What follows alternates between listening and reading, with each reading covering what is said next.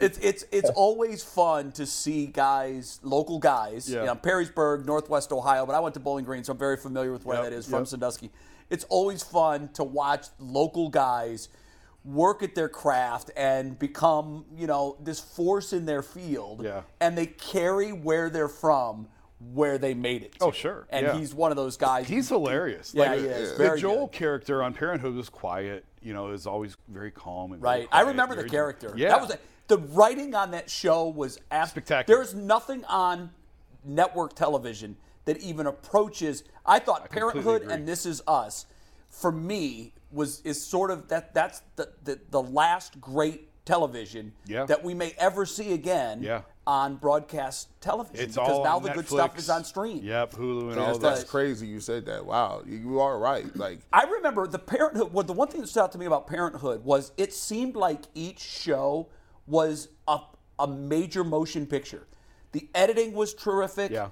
The acting was out of this world, and I'm with you too. And I said this on This Is Us too. How they keeping this cast together? The cast was massive. And they're Parenthood. making mega, mega, mega money. Yeah, and big like names. 15 A-list names. Yet the show just kept going. And Cleveland's Monica Potter was on. Monica that. Potter And was great Greg T. on that Nelson. show. that's when them that that's when them sponsors show up. When them sponsors show up, you looking crazy. They're like, Yeah. oh, we can pay that. Speaking of, you might want to subscribe to the channel. Oh, nice segue. Yeah, you see what I did right you know, I'm there? glad you're here today because yesterday I was trying to sell this, and it's like a cigar trying to sell a, a nun trying to sell a cigar. So like, here's- what am I doing? I don't know what I'm talking about. So you know, this is this is you know for for a lot of people on the internet, this is y- your your show, right?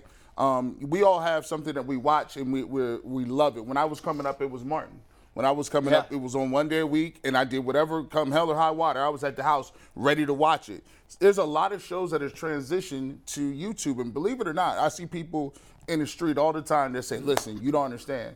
I watch that show every day. People write and say, "Listen, G. Bush, man, look, I live in in Wisconsin. I live in Kentucky. I just love the fact that like I when I turn it on, this it reminds me of Cleveland and Takes this is home. my show. Yeah. And so these are just ways to be more interactive with the show, man. You know, you know, you got a 4.99 things, and it's not even about the 4.99.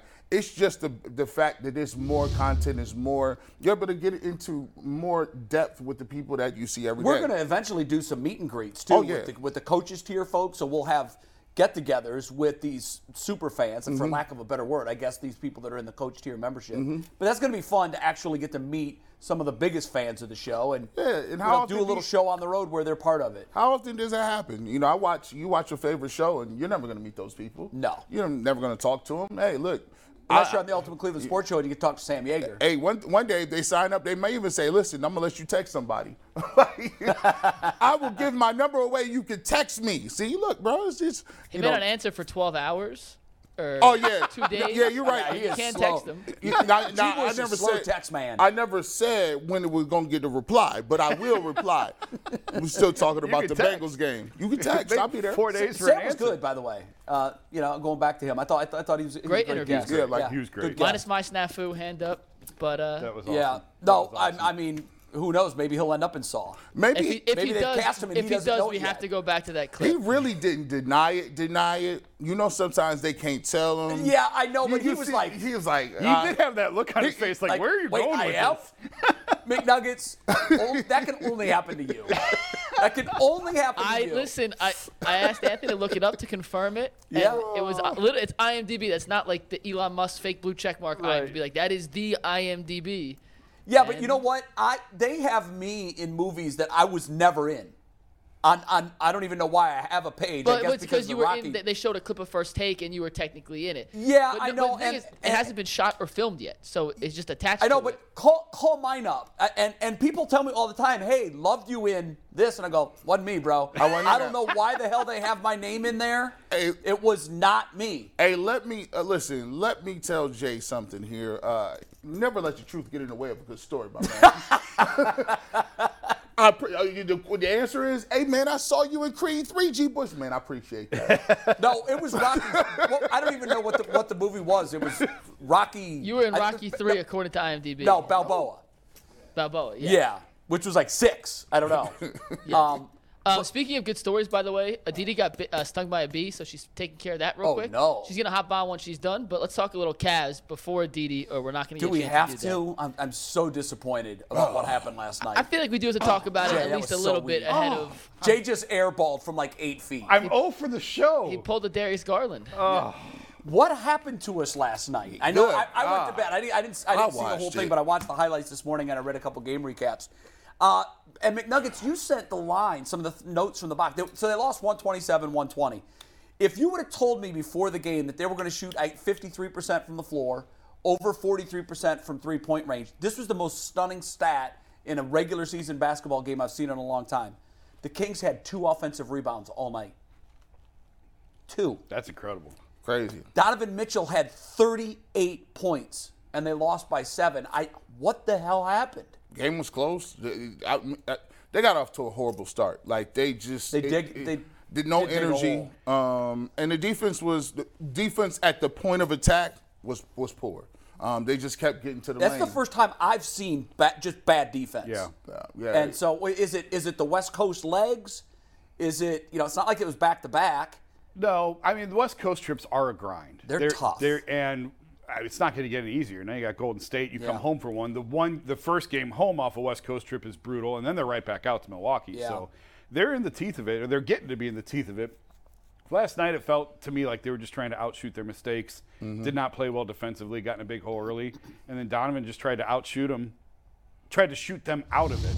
And Garland had a bad night. work. Yeah, he did have a bad He's night. playing. Is he sick? yeah, he was under the weather last Yeah. night.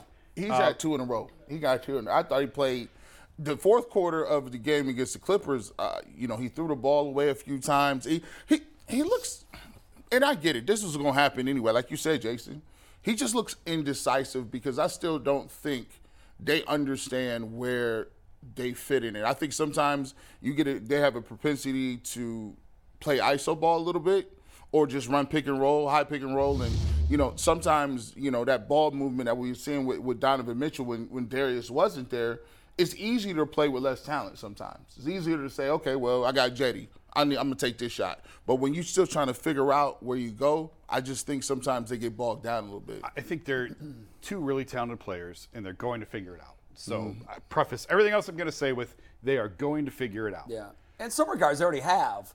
Yeah. But then this happens. You're like, what? Wait, what but, happened? But, But this- the caveat is, well, no, I was just like the, my one hang up on the Donovan trade in the first place was, man, Darius played so well last year with the ball in his hands. Just let him go. Just put the ball in his hands and let him go.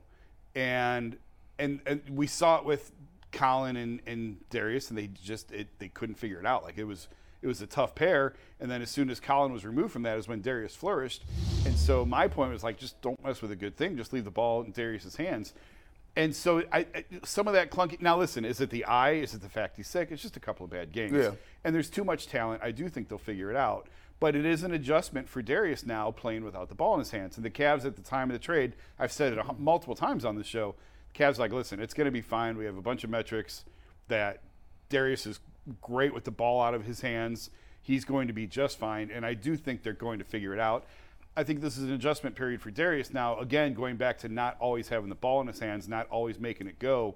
Donovan's going to have the ball a lot, and it's just an adjustment for Darius to get back to that.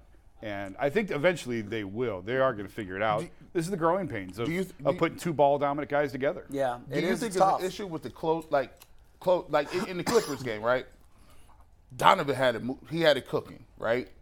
And it looked like Darius was, you know, usually last year you wouldn't, you, you wouldn't care because those are the shots he's going to take. Sure. He needs to shoot the ball. But it seemed as if a little bit where it was one of those things where you would like to see Donovan get a couple more shots if he has it going. Um, and I don't know if JB is monitoring this, um, but I, think it is important to say that maybe he may need to stagger him a little bit, maybe get him uh, one guy on the court at one time, one guy on the court another time. But in the crunch time, do you think it's pertinent that they have to have a guy that says, this is the dude who's going to initiate in crunch time? It's going to be Donovan more times than not. Occasionally it might be but he doesn't always have to do all the lifting. No, he doesn't. But to this point, he has. Like it's always it's always been well, in the Donovan. Clippers game, he took one shot the last seven minutes, and Right. you saw what happened. Right. You, know, Right. you cannot blow a 13 point Ah, lead that in four minutes. right. That's you can't crazy. do that. Last night it was more defensively than anything, and, and JB said after the game they played arrogant and to think that they can just they, they've gotten off to these slow starts lately, and th- they think that they can they can catch up later, they can make it up Yeah. later, and that goes back to they, this team plays so hard all the time. You can steal wins just by playing hard, but that includes the first quarter, and a lot of yourself that big a hole. no, they're, they're not at that point yet. A lot of veteran teams that play for April, May, and June that have had a lot of playoff success, you can get away with bad first quarters. You can get away with playing hard, you know, five, six, seven minutes a night. I've said this before. But the Cavs title team contenders, you could watch it. Like when I watched them every night, you could watch, okay, here they go. Like they're going to play hard for these five, six, seven minutes, put the game away, and then it's back to cruise control. Right. This team is not at that level. They can't get away with doing stuff No. like that. And I'm, I'm glad they're not. You- Yeah. You don't want to rest on that Right. and rely on that. But it Right. almost feels like last night when they fell down big, they had a good third quarter, but I think that took so much energy digging out of that Right. first half hole. Right. They didn't have it when they needed it in the fourth quarter. McNuggets? Uh, two things real quick. I mean, they were only down six points at the end of the fir- five points at the end of the first quarter, so it wasn't that Yeah, but I think that big of a hole. They were down double digits a little earlier. Uh, Yeah, at halftime it was nine.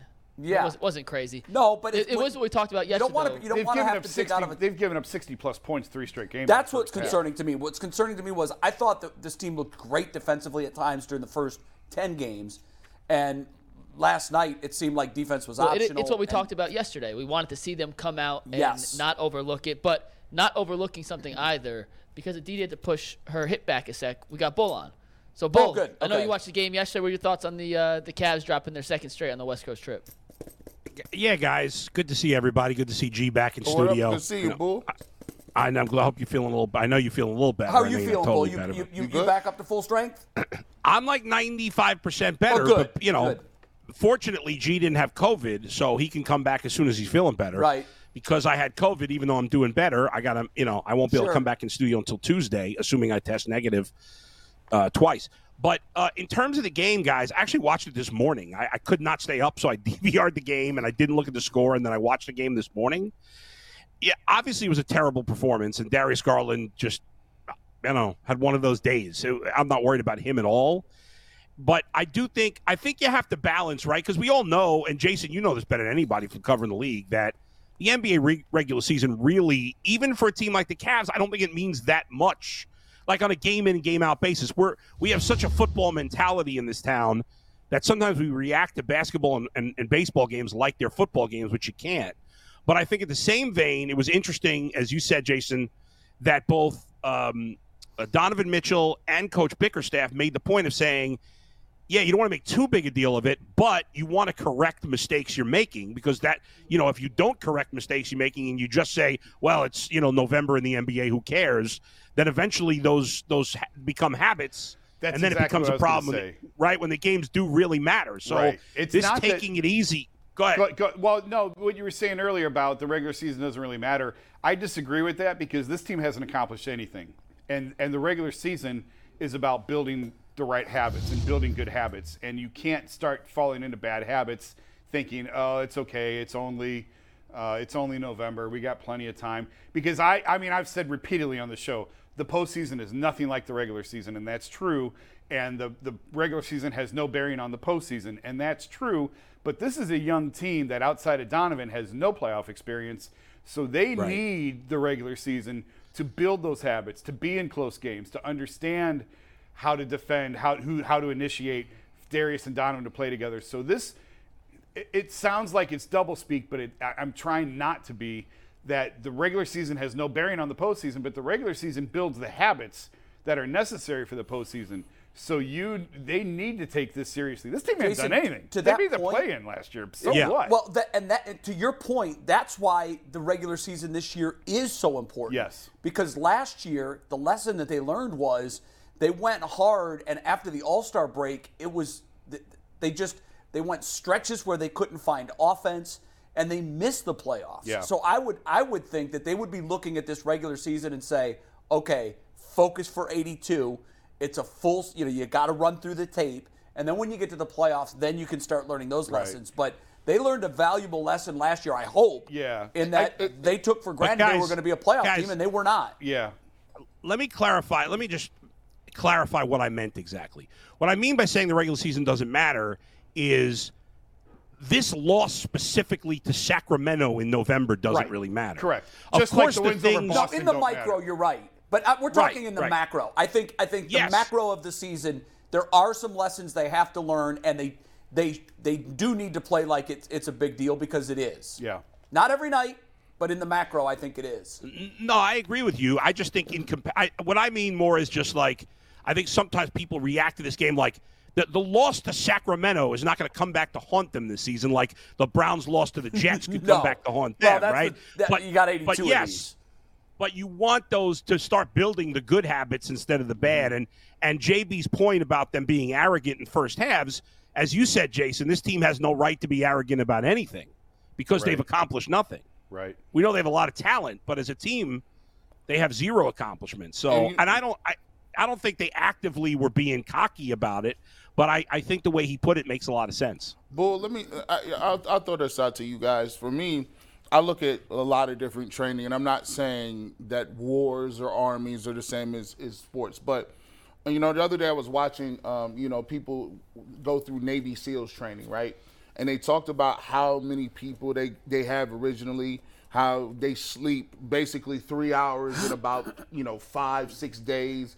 They're treading water, doing all this crazy stuff, right? And it doesn't really have anything to do with necessarily uh, with their craft. What they're trying to do is get mentally and psychologically prepared for to push yourself at, at a limit where you don't think you can go. And I think sometimes in college you, you do that conditioning and you lift these weights and I look back on it and say, how the heck did I even survive? And I, the reason you do survive is because they've built that mental toughness in you that when you have to do something physical that long and you go past the point where you don't even think you could wake up or do it no more and you pass it, it builds something in you. So when I look at the Cleveland Cavaliers and the way they play the game, JB is right.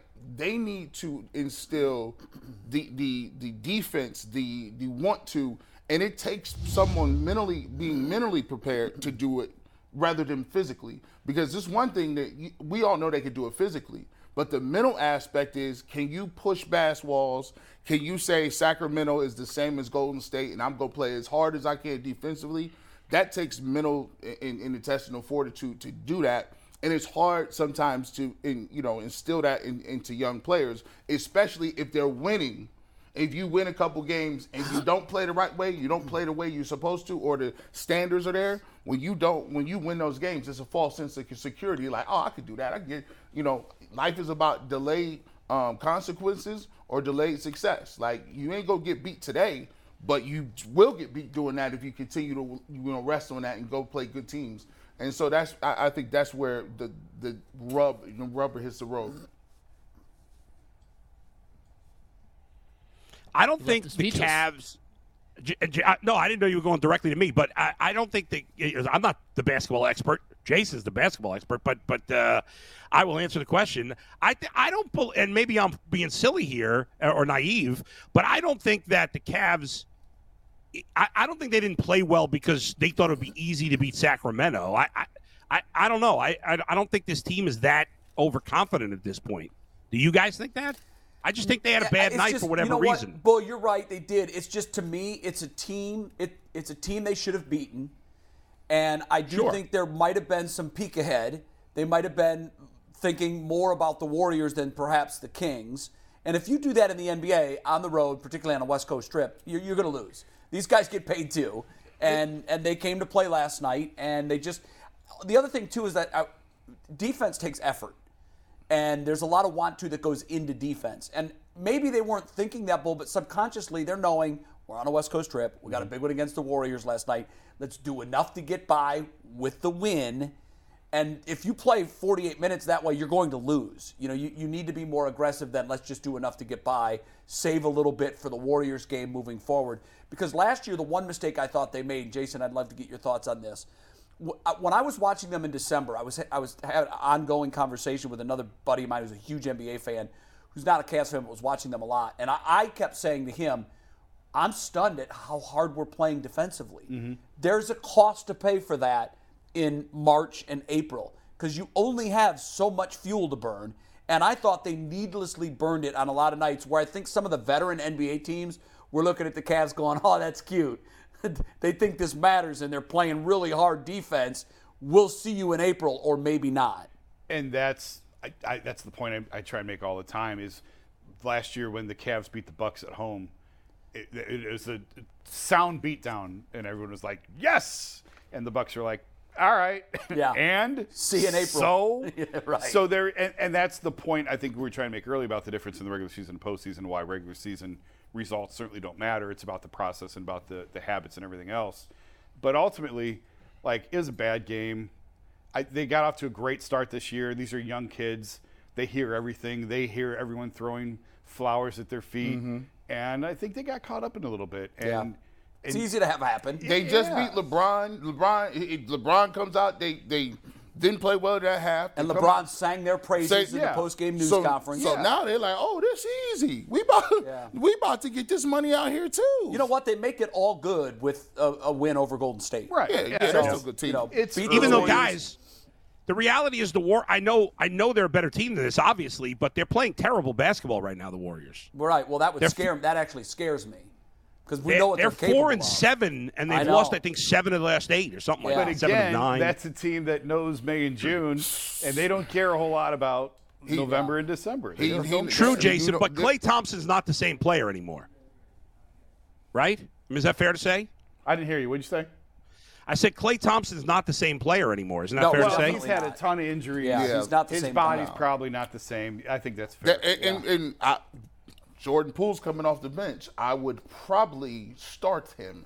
I don't know. Klay would come off the bench. Uh, Steve Kerr talked about we might need some changes, but I mean they got guys. I mean Jordan Poole, he's they just gave him that money.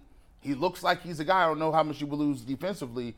Um, they're a team. In, tr- they're a franchise in transition, Yeah. and we They know are. about the Draymond thing. They've got some big decisions to make. They and they can't afford to keep everybody. That's And right. Even even the Warriors and even the the Bay money, it runs out at some point, and it gets the the luxury tax, especially with they're at with the repeat, offender status that we've been talking about on and on and on. This is what the Cavs are trying to avoid. They have a lot of young guys. They got a long window here of success, but at some point, even the wealthiest owners, they feel it, and they got to start making some really hard business decisions. You got to write some pretty big checks, and you Yeah. can run from that for a while, but it's going to It catch you, up and to it's, you. it's caught the Warriors for sure. All right, Bull, stand by. Uh, we're going to come back to you in a little bit, but right now, All right. Aditi, are you okay? Was- I'm told you were stung by a bee. What? Why? Yeah. I, I tell you so many times, Aditi. If I've told you once, I've told you a thousand times. Don't agitate these things. Why are there bees in November? What kind Wait, of It's nice demonic bees out. are there? Apparently, they come out in the fall. They love Here's the what's nice crazy days. About this. Carbon I'm as old as. I am, which I'm not saying, but it is old. I've never been stung by a bee before. So Your my very life? first thought was, "Oh my gosh, am I allergic?" Yeah, like how do you know if you're allergic to bee stings until you actually Until get stung you by get a stung. bee? That's Yep. true. I can't believe Right? you've made it this far before you've ever been stung. yeah, I figured out the I hard mean, way. it is sort of crazy. Yeah, no, it was a honeybee, not a yellow jacket, not whatever. The stinger was really big, but I was very lucky. There were some neighbors outside, and this one neighbor had this like suction thing.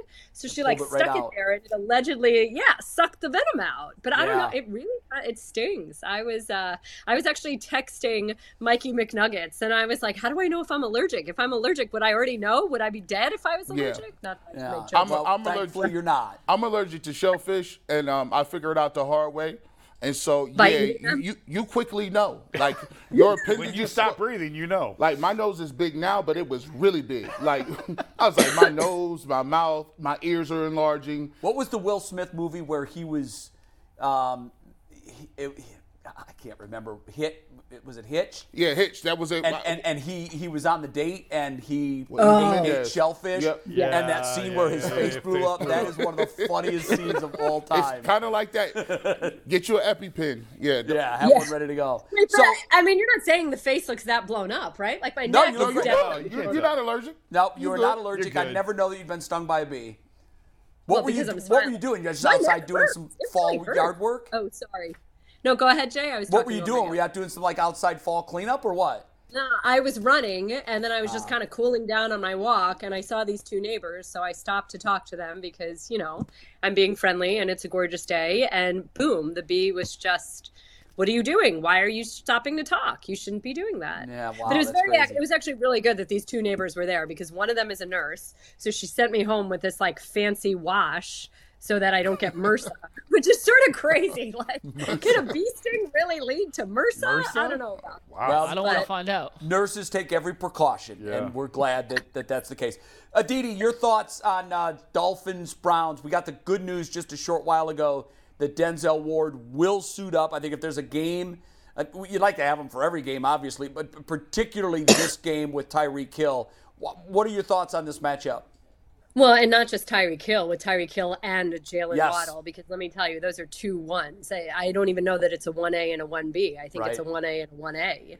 And Tua is just playing with a ridiculous amount of confidence. You know, I saw him two weeks ago against the Lions when the Dolphins got down and then he brought them back. The defense shut out the, or at least shut down the Lions more in the second half, played a little bit tighter. I just think that Tua is very, very smart with the ball. He knows who's who's the guy that he needs to go to. He's not locked in on any one person and when you've got weapons like this, why be locked in on just one? And I think that Mike McDaniel is really really really speaking to what Tua can do well. And not just on the field in an X and O way. I said this to the guys earlier in the week that you just see Tua blossoming under coaching that believes in him. You know, he's playing for a guy who really thinks that he's capable of so much and he's responding.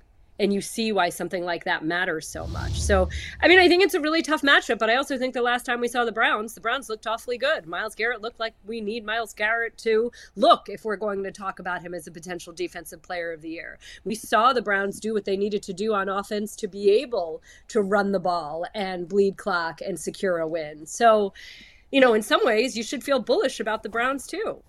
Well, kind of along those lines, we've we spent a lot of time this week talking about Tyreek Hill and the fear factor that he brings, and rightfully so. His numbers are bonkers. But I made the point earlier. He's got 76 catches this year and three touchdowns, three out of 76 catches. So is there a path? I, I was trying to go three, but I think I was off camera. So there. so is there a path for Tyreek to be Tyreek and he goes nuts, but you keep him out of the end zone and you still win the game? I mean, isn't that what we often talk about when we talk about bend don't break defenses? Like, do whatever you need to do in between the 20s, but if the defense can bow up in the red zone, then you know, at the end of the day, it doesn't matter how many yards you give up. It doesn't matter how many catches you give up if you can indeed keep that end zone clear. And, you know, I'll tell you, that's what I saw this last week with the Jaguars and the Raiders. Davante Adams, who the week before against the Saints had just one catch for three yards, went absolutely off in the first half. Josh McDaniels had told us that he was going to make a concerted effort to create opportunities for Davante Adams, and he did. Adams had, I think, 10 catches for 146 yards.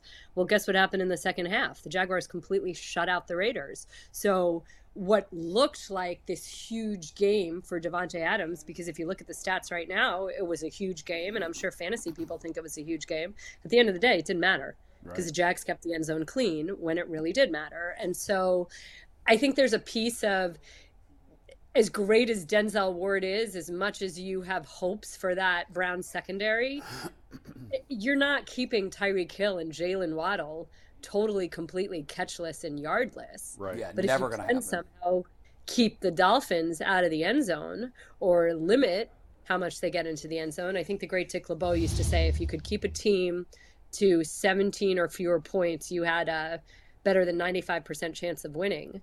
It's those are hard guys to completely shut down. I mean, look at those numbers, right? Like, how are you just going to completely, totally put a clamp on them, on both of them? It's not as if there's one and you can bracket or cloud to the one. You've got to account for the other.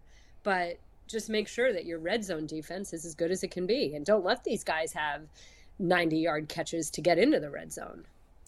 Aditi, what what was Easily your said, right? Isn't that Yeah, so easy? All right. Isn't Yeah, so easy? yeah. Like, easier said than done? We can make you coordinator.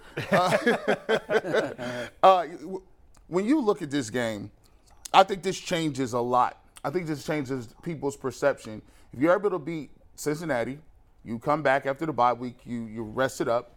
If they're able to come and beat the Dolphins, How will that change your view on the Browns, and do you think that changes the way people feel about them moving forward into the next week?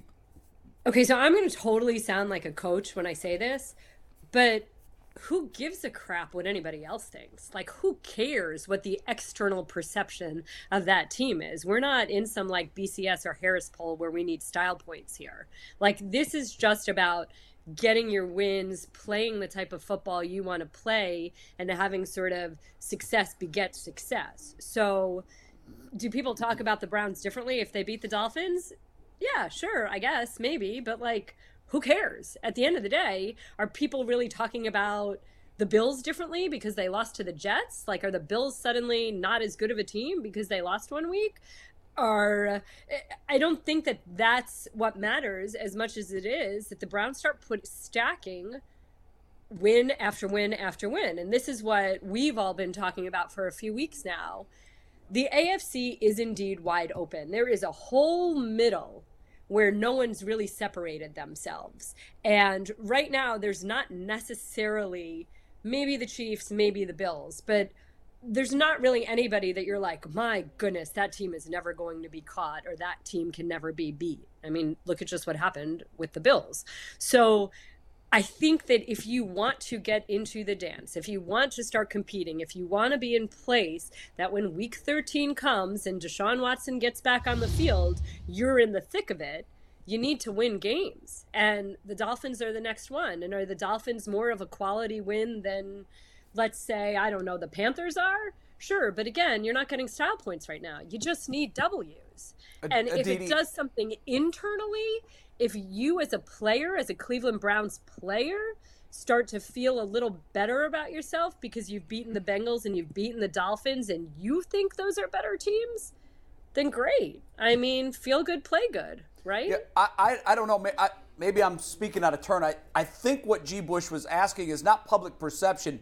You personally, mm-hmm. like, oh, do I feel better about them? Yeah, I mean, I don't think you were asking about like, who because no, she's right. Who, who, cares? No, it does. It means nothing. But from your expert position, and I know that you said it looks like no one's running away from it. But here's what: suddenly watching the Monday night game, my thought was, "Uh oh." Baltimore kind of is now. Mm-hmm. Baltimore has emerged as that team, and we know Cincinnati can be very good too. But at three and five, when you're looking up at a six and three, the, where I think it's really getting late early for the Browns is suddenly winning that division with a two and a half game gap now looks like it's a more uphill climb. And when you look at what they've done against the other AFC teams that are going to be fighting for these wild card spots, they're not going to have the tiebreaker edge against anybody. So okay, so so you personally, yeah. if they go out and put together a because they haven't done it this year, a second straight game where they look like the team we thought they were going to be how do you and how does your perception of this team then change at four and five, starting to go into some some stretch here where you, you know you're getting Watson back soon? And then, and gee, I apologize. I completely agree with you there, Jay. Yes, I feel better because then, to your point, you're seeing consecutive stacked wins mm-hmm. and consecutive solid performances. And so then it, it does feel you want any team to be playing its best football as the season goes on. The Ravens have been playing better in consecutive weeks and to to refer back to the Ravens, they're just about to get deeper. I yeah. mean, they are the deepest team in the division and they're adding more depth. Yeah. You're getting some guys that are healthier and that gives them even more depth. Well, and, and so Smith too changed right. lives. I mean, right. they look so they look completely different. Now. Yeah. Right. And if you are acknowledging and recognizing, you being the Browns, if the Browns are acknowledging and recognizing the urgency that is necessary right now, and the Browns are meeting that moment right now, by stacking strong, solid wins, then yes, you do feel better about them. If the Browns lay an egg this week, if they come off the bye and they lay an egg, then how can you possibly feel good about them? And yeah, you're I right. Think the season, think Aditi, uh, I think the season's over with with a loss Sunday. Yeah. I, yep. I, re- I really do. And I, I know that sounds like hyperbole, but at three and six, you are what your record says you are. You're not a very good team. You're going to have to be a complete opposite of that down the stretch and then hope like hell you get a lot of help and make it to the playoffs. I think they have to play Sunday like it's the first round of the playoffs. I really do. I don't. I think that just mathematically, it's impossible to say, okay, they're totally out of it. Or look at what the Dolphins did. Was it just last year when they won seven in a row to finish the season? You know, it is possible to go on a run. It's not impossible, but I think the piece there is that it becomes a self-fulfilling prophecy if you can't close if Right. you can't finish if you can't put away an opponent that you need to put away. And i do think that that intangible that emotional thing plays into who you are and the type of swagger you have. And when you feel that you are playing for something that you are playing to be in the race to continue playing then i think that informs you in a different way than if you're just playing to put out good tape for yourself so I buy that. I'm with you there, Jay. Yeah, I, I know mathematically, of course not, but man, it just feels like I mean, th- three and five sucks. It doesn't feel good at all. But Well, three it- and six just starts. you don't right, and especially because you don't necessarily have a track record or a history of feeling that you're always winning. I'll use Right. it. We talked about the Ravens earlier. Let's go back. Let's talk about the Steelers a few years ago when Ben Roethlisberger was gone and Duck Hodges was their starting quarterback. The end of that season, they're still in it, and they were one game out of making the playoffs with Duck Hodges, a guy that nobody in the NFL wanted as their starting quarterback. But that was in many ways made possible by Mike Tomlin and by Mike Tomlin's record of always being in it, of Sure. Mike Tomlin's nature and demeanor. And I'm not saying that Kevin Stefanski doesn't have that, but he doesn't have 15 years behind him. He doesn't have a Super Bowl behind him that he's necessarily the Pied Piper, that if he sits here and he tells guys that have never, you know, really won, hey, just believe it, we can still win. we right, can still right. win. It's, It's a easier little to take that hill with Tomlin. Yeah, it's a little harder of a sell, you know? You know, when you said that, it, you reminded me of one of the most incredible stats uh, in all of sports. And I'm going to mess this up because I don't know exactly what it is. but as Ben retired, I remember, I think it was Jim Nantz on the call saying that in his entire career, what it, what he, how many years was it? Seven, 16? 18. Se- Okay. 18. In his entire career, I think he played one game where he had no chance of making the playoffs, where they were actually eliminated from playoff contention. It was the last game of whatever season that they didn't make the playoff. So, I mean, when you think about that, the fact that he played for all that time, that every single football game he played was kind of like, you know, we, we, we, we're still in this thing. We can still have a chance. It's, it's mind numbing to me. It, it, it's funny because you know it's actually a conversation I had a few years ago with Jason's buddy Ken Carman on the radio, oh. and I had said, "Would you, as a fan base, because in the city of Pittsburgh, they make so much of the fact that Mike Tomlin has never had a losing season. He's had 500 seasons, he's had eight and eight seasons, but he's never had a losing season. Right. And so I had said at some point, that really just doesn't mean much, right? Like Mike Tomlin has won three playoff games in the last 11, 12 years. Right. The all that whole time when he had Antonio Brown and Le'Veon Bell and Ben Roethlisberger and one of the best O lines in the NFL and a defense littered with first round picks, all he had to show for it was one trip to the AFC title game. So I was kind of saying n- not having a losing season really doesn't count for much. Like, wouldn't you rather win a Super Bowl and suffer a couple down years? Think about the Eagles, for instance. The Eagles win a Super Bowl and then have a couple down years, but you've got that high of actually winning. Or do you think it's really, really fun to be engaged in your team every single December? Yeah. So people in Pittsburgh have I'll not celebrated anything of note in whatever Celebrate a hell of a lot more than we have. Yep. Right, but every single December they're turning on the TV. Yeah, no, and the game know. ends. Yep. Yeah, I, yeah. I- You uh, I- sign me up for that, rather plan. That at least your team captures your attention until December. Yeah, we were on that um, plan in the late 80s and the early 90s, and it was a hell of a lot of fun. No, we never even got to a Super Bowl, but I'd take that over what we've had over the last 30 years any day.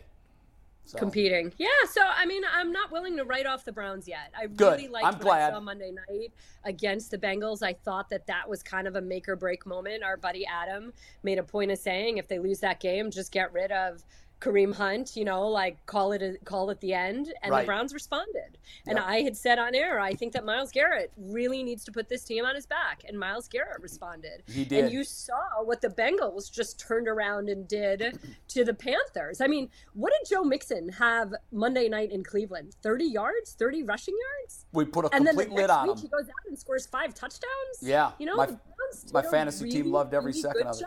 job. Yeah, you're right. I'm sorry, Aditi, go ahead on.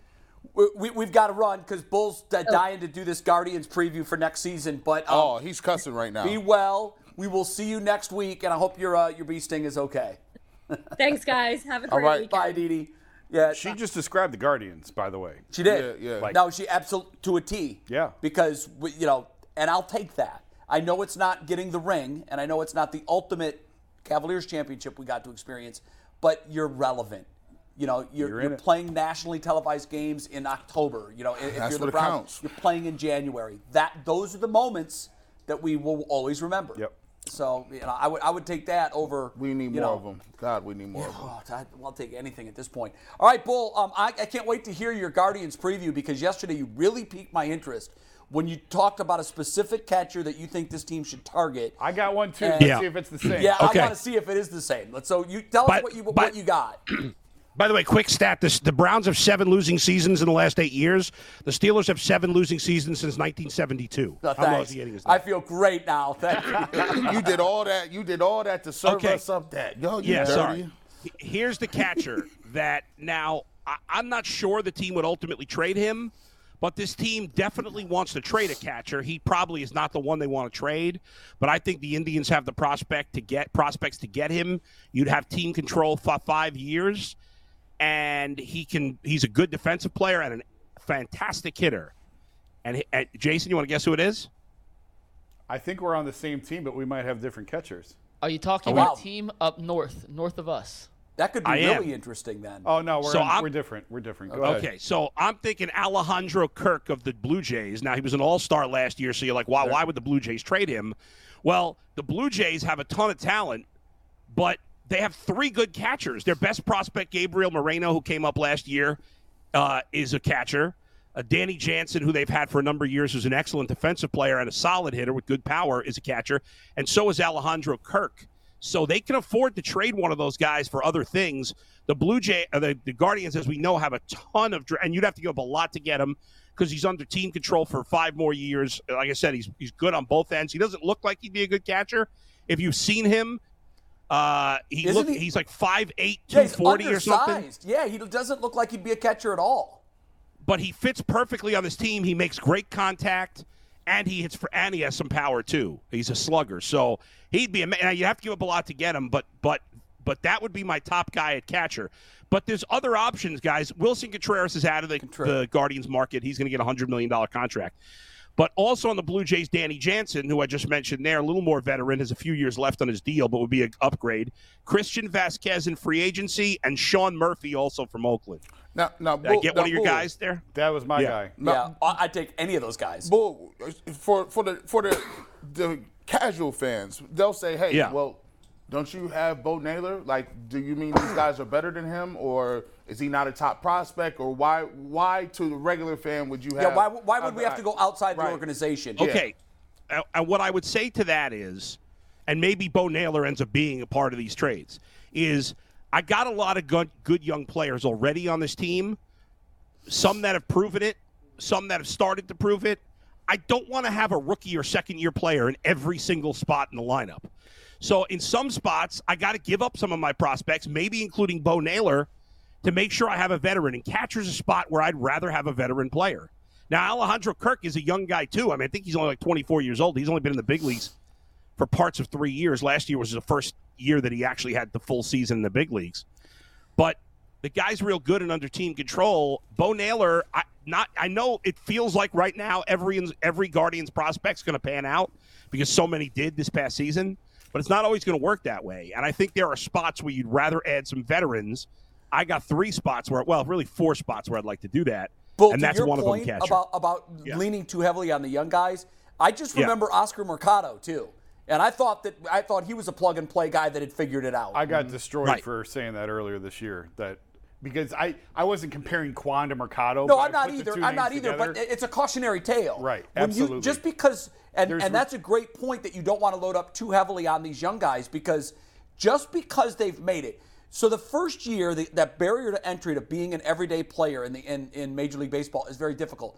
But now it's really prove it time because now the league has a book on you. Now they got tape on you. And so what happened with Mercado was he had holes, and the and and with the scouting staff being what it is now, if you have a weakness, they're going to find it and they are going to kill you with it until you prove you can handle that. rarely, And it, rarely does success go like this. I know It's always like That's right. even very rocky. So, so y'all. And so, then you go. So Yes. y'all, what y'all doing is y'all telling me there's a good chance that maybe three to four of our young players have a potential of falling off. Oh, I wouldn't say that. Not not falling off, I, but I not would playing. expect one of them Yeah. too. I, I would just say the law of averages Absolutely. is one of them, and I'm not saying it's going to be as drastic as Mercado was, but one of them we're going to look at in July next year and say, and I don't, I hope it's not Oscar Gonzalez. He's the guy that I think really has figured it out. But one of these kids, maybe it's Quan, I don't know. One of them we're going to look at in July next year and say, what the hell happened? Was last year a mirage? No. This year, everybody's changing what they're doing to them. They've got the entire offseason to figure out the plan. Once the book is out, it's out. Mm-hmm. And so, Bull, I, I'm with you. I would much rather Yeah. they go out and get, because we do have one in the pipeline in Bo Naylor. But catchers are tricky. We thought Mejia was going to be that guy. Right. Catchers are very they, they traded him twice. I, I know. Well, they, you, sometimes you get intoxicated with a guy's talent, Right. and you think, well, he can't miss. But at and catcher, thing it's odd. There's so much to the position of catcher. Right. It's not just your bat. It's how you work with pitchers, your communication skills, your ability to retain the knowledge of 400 hitters that you're going to see throughout the season. So I, I would rather they go the proven route with the catcher. Yeah. And the, the prospect thing is dicey for me at that position. And remember, guys, the Guardians have.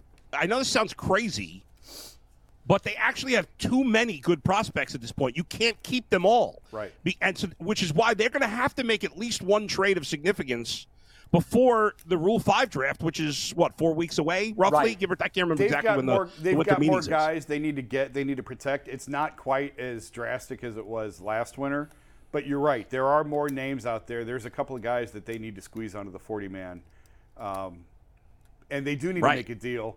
It- uh, Yeah. Like a guy like Nolan Jones, who's a lefty power hitter, who is basically an exact duplicate of Josh Naylor. He's got power, but he can't hit lefties. Like Right. there's no spot for Well, him now. Jose Ramirez and if is you're locked gonna- up long term at third. He's a duplicate of Naylor at first. What are you going to do with him? right.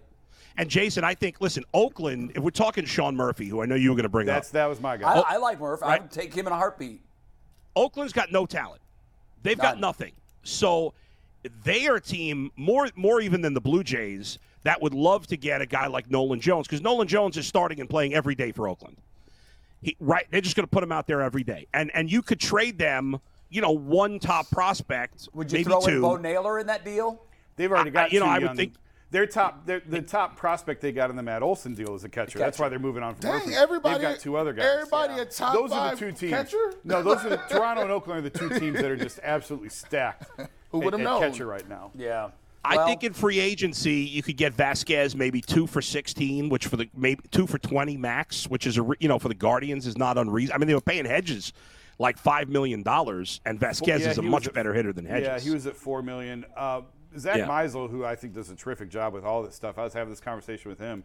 He thinks he thinks Murphy's a perfect fit as well. He's got three years of control left. Just entering arbitration this year, projected to make less than Hedges. To your point, about five hundred thousand less than what Hedges made. But he thinks there's room for Murphy and both Naylors at catcher, first base, and DH. That those three guys. That way, you're not losing. You're not trading Bo Naylor for Sean Murphy. Like I said, the A's already have Right. two top prospects, and that's a way to sort of. You have Murphy now as the as the entrenched veteran. You can bring Bo Naylor along slowly. You're only going to have Murphy for three years, maybe two if you trade him with a year left, and and he's a right-handed bat. He had 18 home runs last year. That would rank third on the Guardians in, in terms of power. So he brings But you Jason, that power they- bat. they got to go get a. They also got to get a slugger at first base and DH. I think. Well, I you know I Jose Abreu makes sense, and I know his power numbers dropped.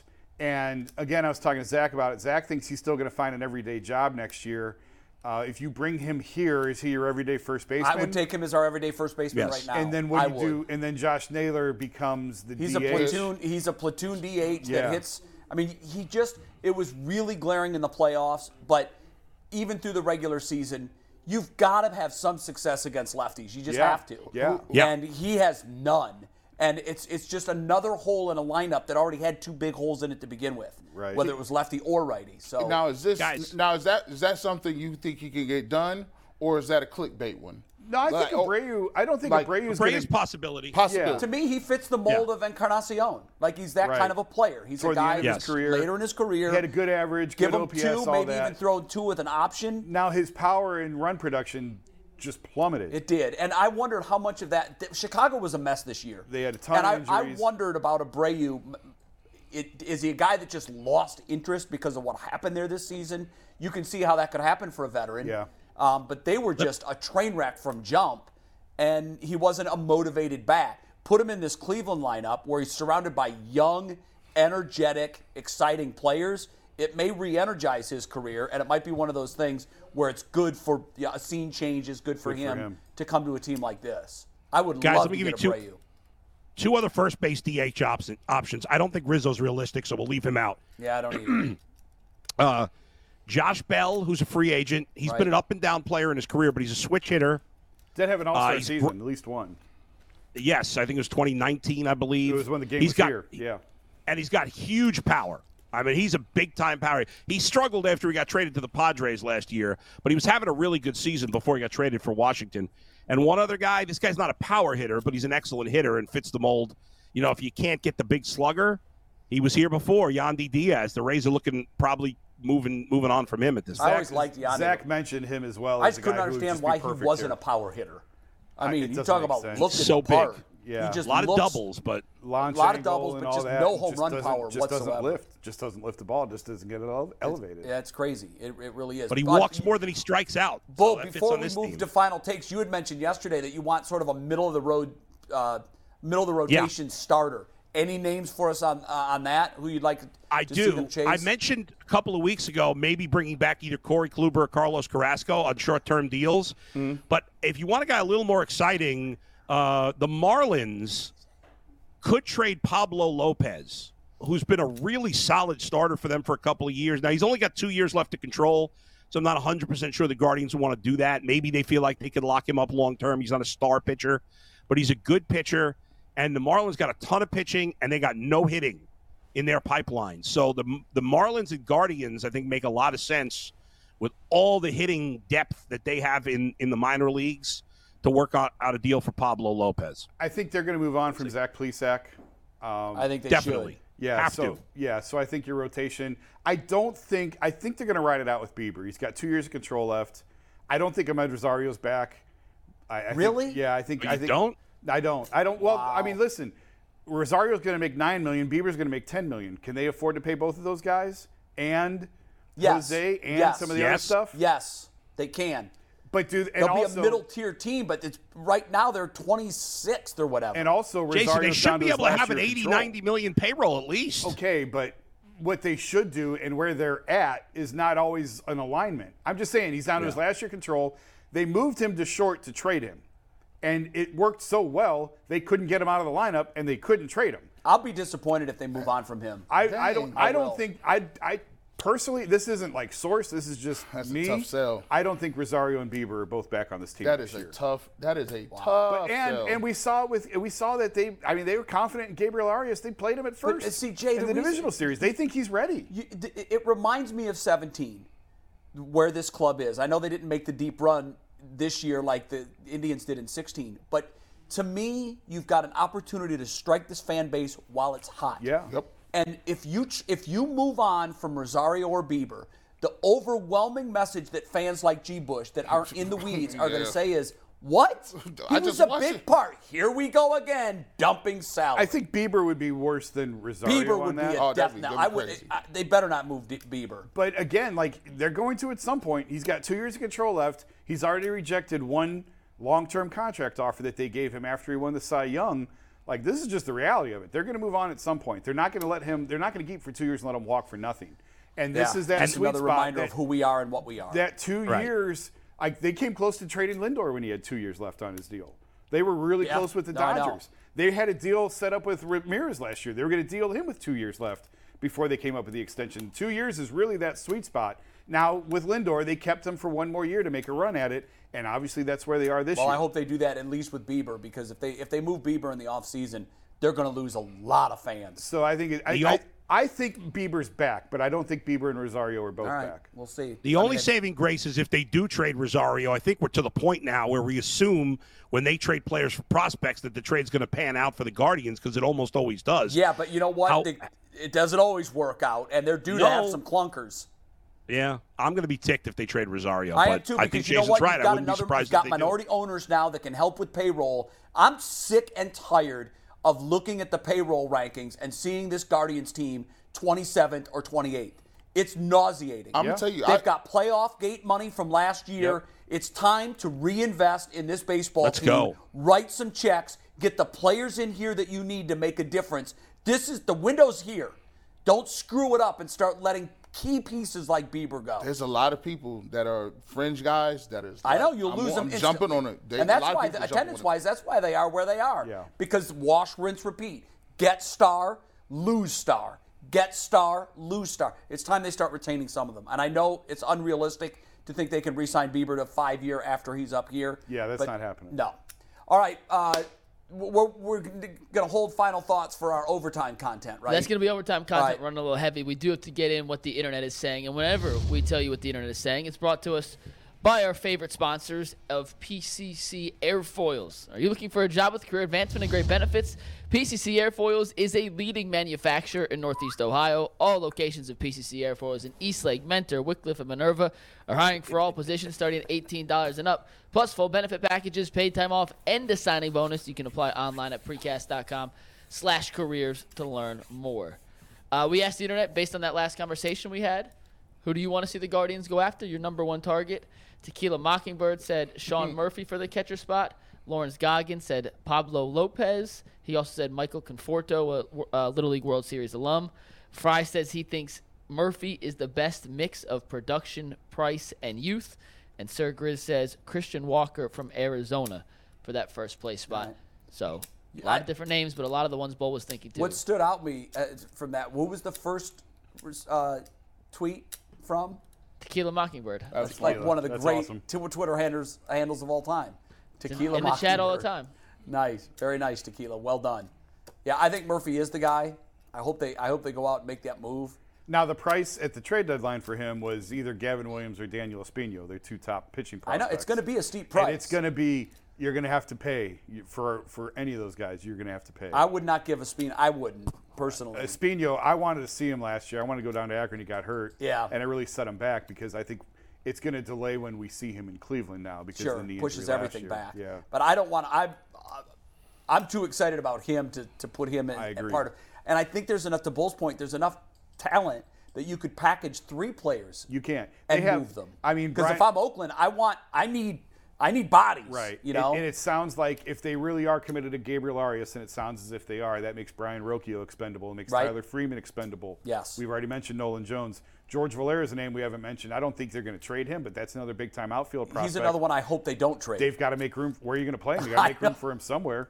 I and know. that's and that's why Josh Naylor may become available, because Right. now you plug Valera in. Oscar Gonzalez becomes your DH. Valera goes to right field. wow. Like and now, now Naylor's a name that maybe Josh, not Bo. Maybe Josh is the name. that Exactly. You start Yeah. hearing the trade rumors. All right.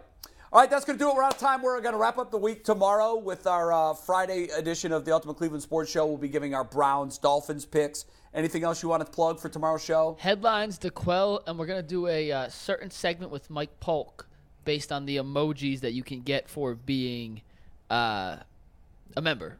Oh, So okay. we're gonna we're gonna play a little game with Polk on that. Should Oh, be a that'll be good. That'll be good. Right up his alley. All on our Friday edition of the Ultimate Cleveland Yep. Sports Show. Meantime, we're on 22 hour break. We will see you tomorrow, 11 a.m. Eastern, on the Friday installment of the Ultimate Cleveland Sports Show. Enjoy your day. Get out. Enjoy it. It's going to get cold after today.